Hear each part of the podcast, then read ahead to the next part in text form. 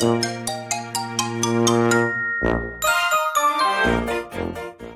徒すみおの Survival Life in Canada 皆さんこんにちは。生徒すみおの Survival Life in Canada です。バンクーバーに住むすみおと、トロントに住むさやが。カナダでうまく生き抜く方法をシェアするラジオです。皆さんこんにちは。こんにちは。お元気ですか？いやもうね、ほんと忙しかったんですよ。なんかすみおさんずっと忙しくないですか？2023そう年の初めからずっと忙しくて、なんか2月、今年入って2月にトロントに出張に行ったじゃないですか。で、はいその時ライブやったじゃないですか、一緒にね。楽しかっで、その後、ね、楽しかったですたね。で、その後、私3月日本行って一回戻ってきて、で、バンクーバーで結構大きい、あの、会議みたいななんかがあって、で、それに参加して、で、その後また、えっ、と、し5月に日本出張行って、やっと戻ってきたところなんですよ。やばーそう、だからなんか、パソコンに向かってる時間がすごく短くって、んでもメールは来るんで、どっかの段階でメールを、こう、ね、メールに返事しないといけないっていう、その時間と時差に追われながら仕事をするっていうので、忙しかったんですけど、お疲れ様ですありがとうございます。でもね、私ね、忙しいっていうのが嫌いなんですよ。うんなんか忙しいって、自慢げに聞こえる感じがして嫌なんですよ。なんか忙しいアピールみたいなのが嫌なんですよ。そういうことする人もあんまり好きじゃないから自分がしたくないっていう。なるほどねそう。で、なんで好きじゃないかっていうと、忙しいって自分の責任じゃないのっていつも自分に言い聞かせてるところがあって、ストイックやな、うん忙しいって言っちゃう人って、その、タイムマネージメントとかができてないからじゃないですかって思ってて、自分に対してね。はいはいうんそう。だから忙しいって思うんだったら、なんか、何か無駄なことしてるはずだから、それをうまく削って、そっちの時間を持ってきたらいいんじゃないのって思ってる方なんですよ。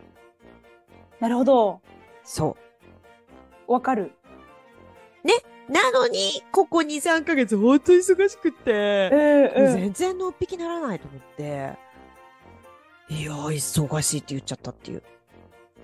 いやでも本当に忙しい時って忙しいって言えないぐらい忙しくてすみおさんみたいに。で、終わった時に忙しいって言ってるじゃないですかすみおさん。ああ、そうですね。今ちょっと落ち着いた。はい。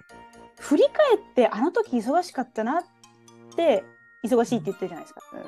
そのその後にだけど忙しい気持ちのまま忙しいっていう人は多分心が落ち着いてなくてせわしいない感じで忙しいって言うとうん。あんた優先順位ちゃんとつけられてないんじゃないのって私は考えるあー、なるほどね。うん、だけどすみおさんの忙しいは本当に忙しいからもう国境を越えて時差の時差もいっぱいある中で。うん。だからなんか全然いいと思いますけどね。じゃあ私、忙しいの認定 OK? うんもうあ私軸だと全然もう本当に忙しかったみたいですね、私。いや忙しそうでしたもんねなんかうん伝わってくりますもん忙しいっていうのがなんかでも私ねあそうそう私の忙しいっていうのは2つあって、うんうんうんうん。うん。忙しいを語ろだから忙しいっていうのはその時間がない、あなたにかける時間がないですよのじ忙しいとう。うんうんうんうんうん。私はそこまであのあなたに注目できませんよっていう言い訳の忙しいとあとあはそうですね。あとは本当にあのアップアップで何もできないから近寄らないでくださいねの忙しいとうんうんななんかなんか忙しいにも結構うんうん。使い方があるかなって思うんですよね。うんうんうんうんうんでなんでかというと一つは忙しくても自分の子供とか家族には時間を取る人多いじゃないですか。うん。うん。いくら忙しくても。うんだけどそれって自分の優先順位1位だから忙しくてもなんかできるわけであってそうですね。忙しいって言い訳できてうんいけるできるものっていうのは優先順位が低いものなんじゃないかなって思うんですよね。友達との約束とかなるほど。うん。だからみんな忙しい忙しいって言って自分のその優先順位っていうのを確認、確認してるのかなと。ああ。そそれも絶対正しいと思うし、うんあの、私、あの、モーニングドッグショーさんが好きでよく、あの、聞いてるんですけど、スタイフで。で、その、その時になんか、あの、同じようなお話が出てて、で、優先順位が低いから、まあ、忙しいって言ってうん、断ってる、みたいな、そういう話出てたんですよね。で、私も、ああ、それもう絶対そうだなと思ったんですけど、あの、もう一つ嫌な忙しいがあって、忙しくないんですよ、その人は。だけど、忙しいっていう言葉を乱用する人が好きじゃないんですよ、私。ああ、はいはいはい、いますね。なんだろう、自分のスケジュールっていっぱいなんすよねっていうアピール。は、はいはいはい。私は、うんうんうん。そこになんか、えー優先順位は絡んでないんだと思うんですよ。あ、ただ、忙しいい自分をいアピールしたい。ああ、なるほどね。なんか、忙しいでマウン、なんか、マウント取る。マウント取りたい。みたいな。ああ、ああ、なるほどね。なるほど、なるほど。あっちもダメだ。ちょっとどうかなと思うんですよね。でえ、それってなんか、俺寝てないんだ。そうそうそうそう。寝てい。ないアピールと一緒。そうそうそうそうそうそうそう。ああ、昨日2時間しか寝てないっていうのと同じ。多分こう、自分はこう、みんなから重要、ん？みんなから頼られてるっていうのをアピールしたいんですかね。何のアピールなんだろうわかんないんですけど、なんか、すごいことやってんだぜみたいな。なんか、あ、回してんぜみたいな、そういうことなんですか？かもしれない。なんかこうそれでこう自分をこう立ててるんじゃないですか？こう、こうなんかこう自分を気持ちよくさせてる。そういうこと。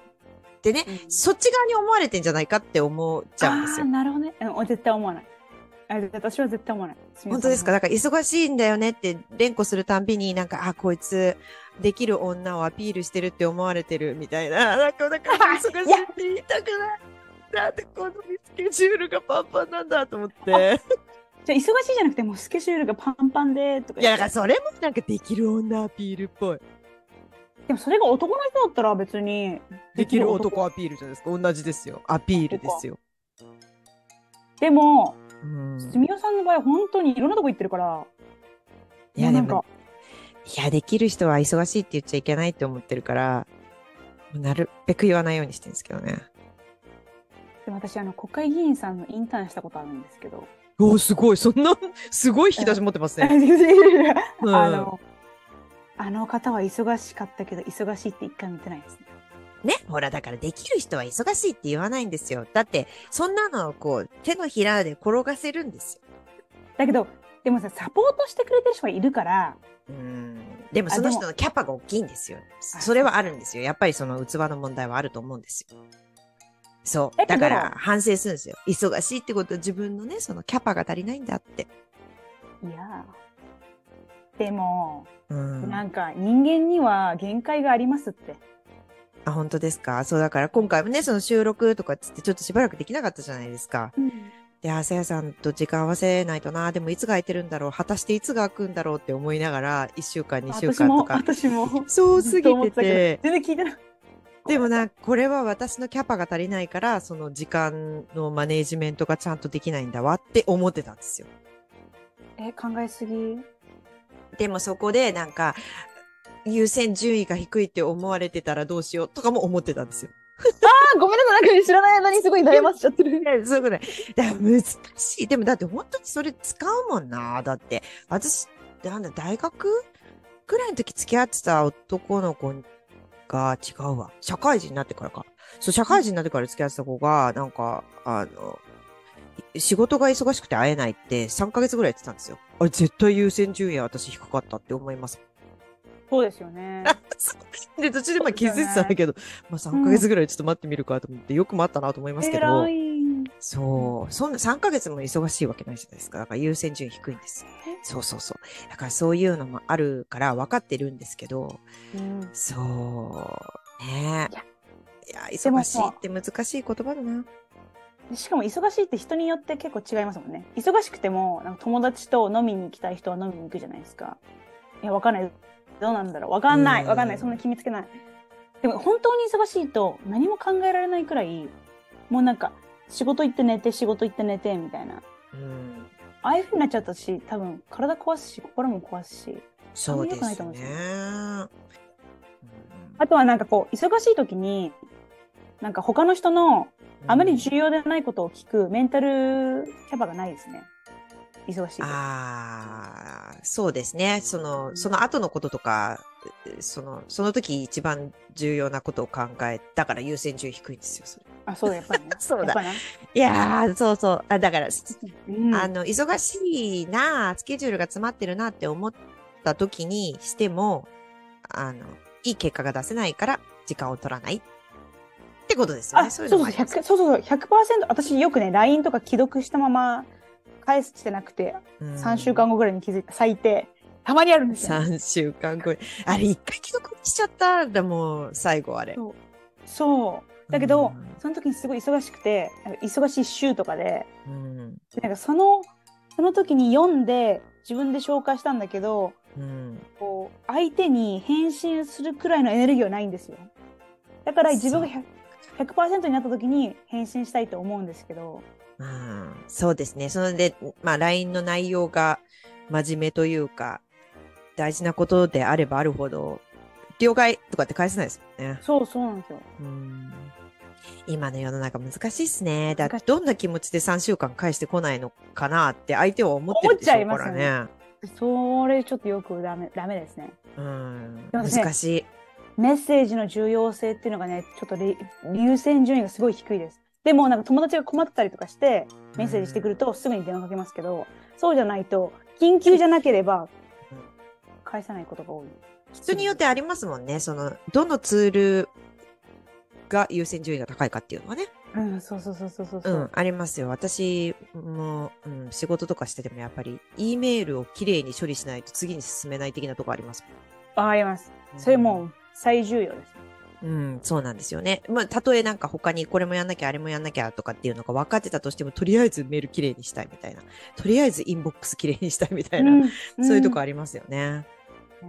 うん。いや現代人の悩みなんじゃないですか、これは。ねえ、そうかも。あんまりなんか答えが出なかったけど、そう、あの、ああ、忙しかった。っていう話です。